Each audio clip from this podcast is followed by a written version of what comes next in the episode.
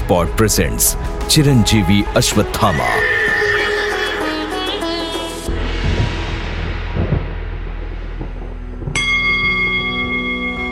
अश्वत्थामा परिर्व्यासो हनुमानश्च विभीषण कृपाचार्या च परशुरामं सप्ततातः चिरजीवनम्।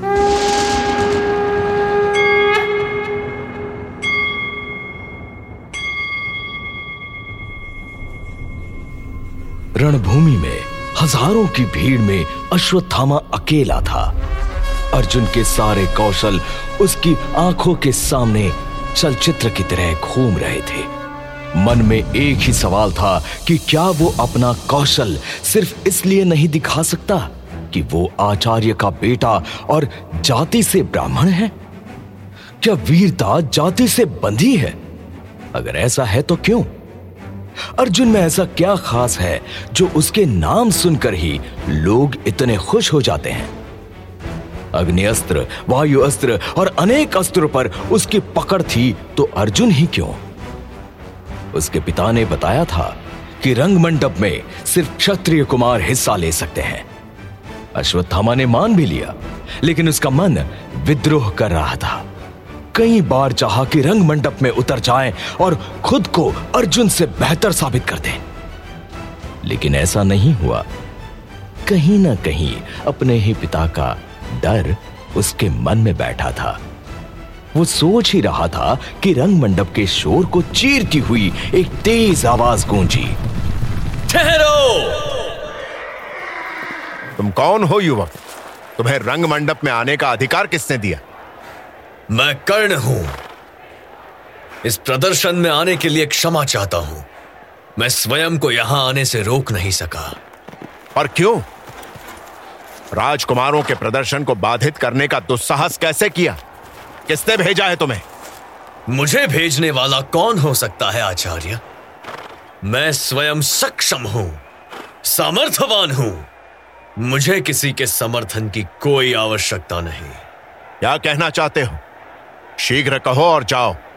हम प्रदर्शन के पश्चात तुमसे वार्ता करेंगे। तब वार्ता करना व्यर्थ होगा। आपने अर्जुन को सर्वश्रेष्ठ धनुर्धारी कहकर मुझे चुनौती दी है। चुनौती ही नहीं मेरा अपमान किया है। अर्जुन श्रेष्ठ हो सकता है, किंतु सर्वश्रेष्ठ कदापि नहीं।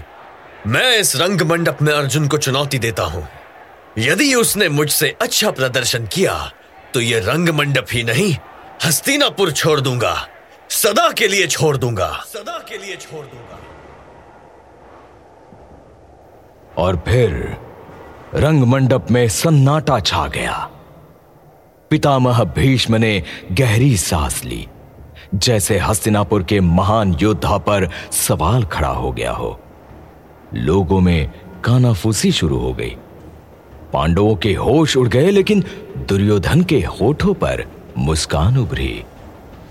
अश्वत्थामा के मन को शांति मिली। वो जो नहीं कह पा रहा था, कर्ण ने कह दिया।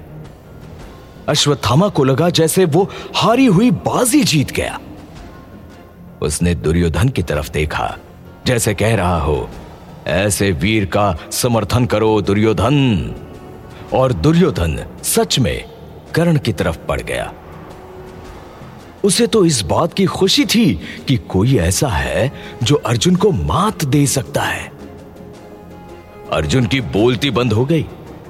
वो हैरानी से बस कर्ण को देखे जा रहा था।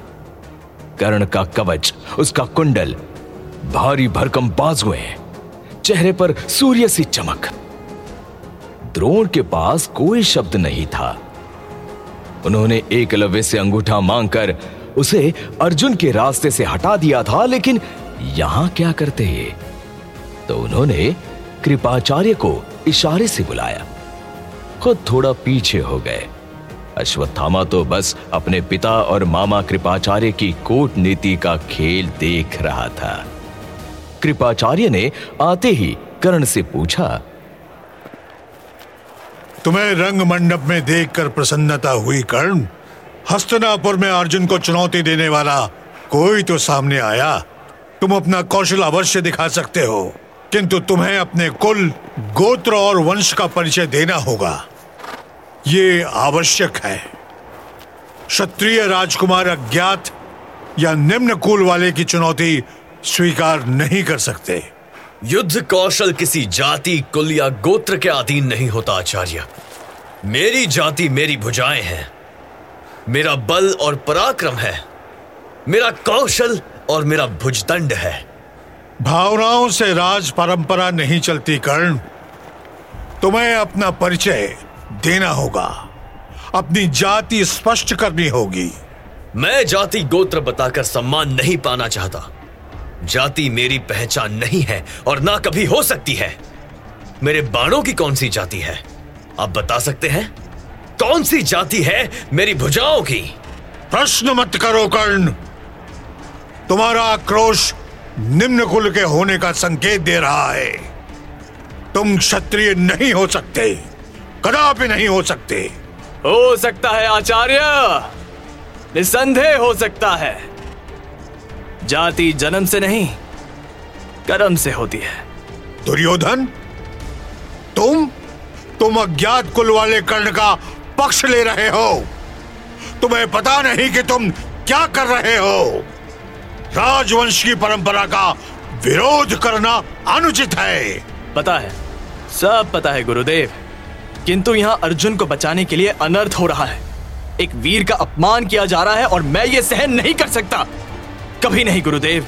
सूर्य के समान जिसका ललाट चमक रहा हो, जिसके कवच कुंडल से शौर्य छलक रहा हो, उसकी जात पूछने की आवश्यकता क्या है? और क्षत्रिय होना ही इतनी बड़ी बात है तो अर्जुन सामने आए। दिखाए अपनी क्षत्रियता दिखाए अपनी शक्ति।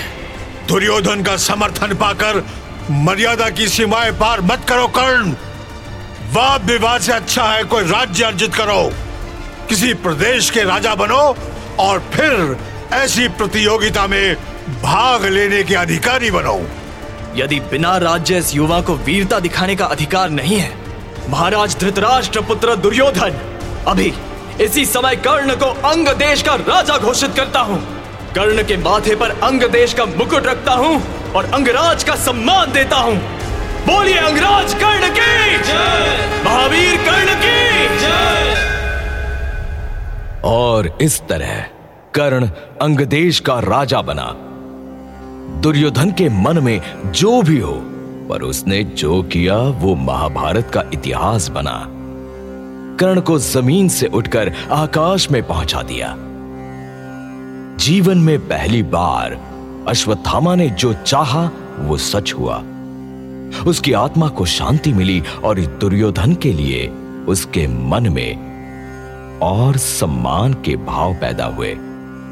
यह सब अचानक हुआ, बिना किसी रणनीति के। बिना किसी योजना के। पिता की नज़रों से बचकर उसने दुर्योधन को धन्यवाद दिया और कर्ण के पुरुषार्थ के आगे सिर झुकाया।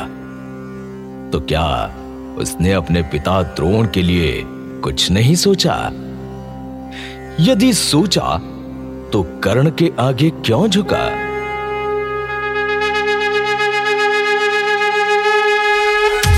Rosebud presents. Chiranjeevi Ashwatthama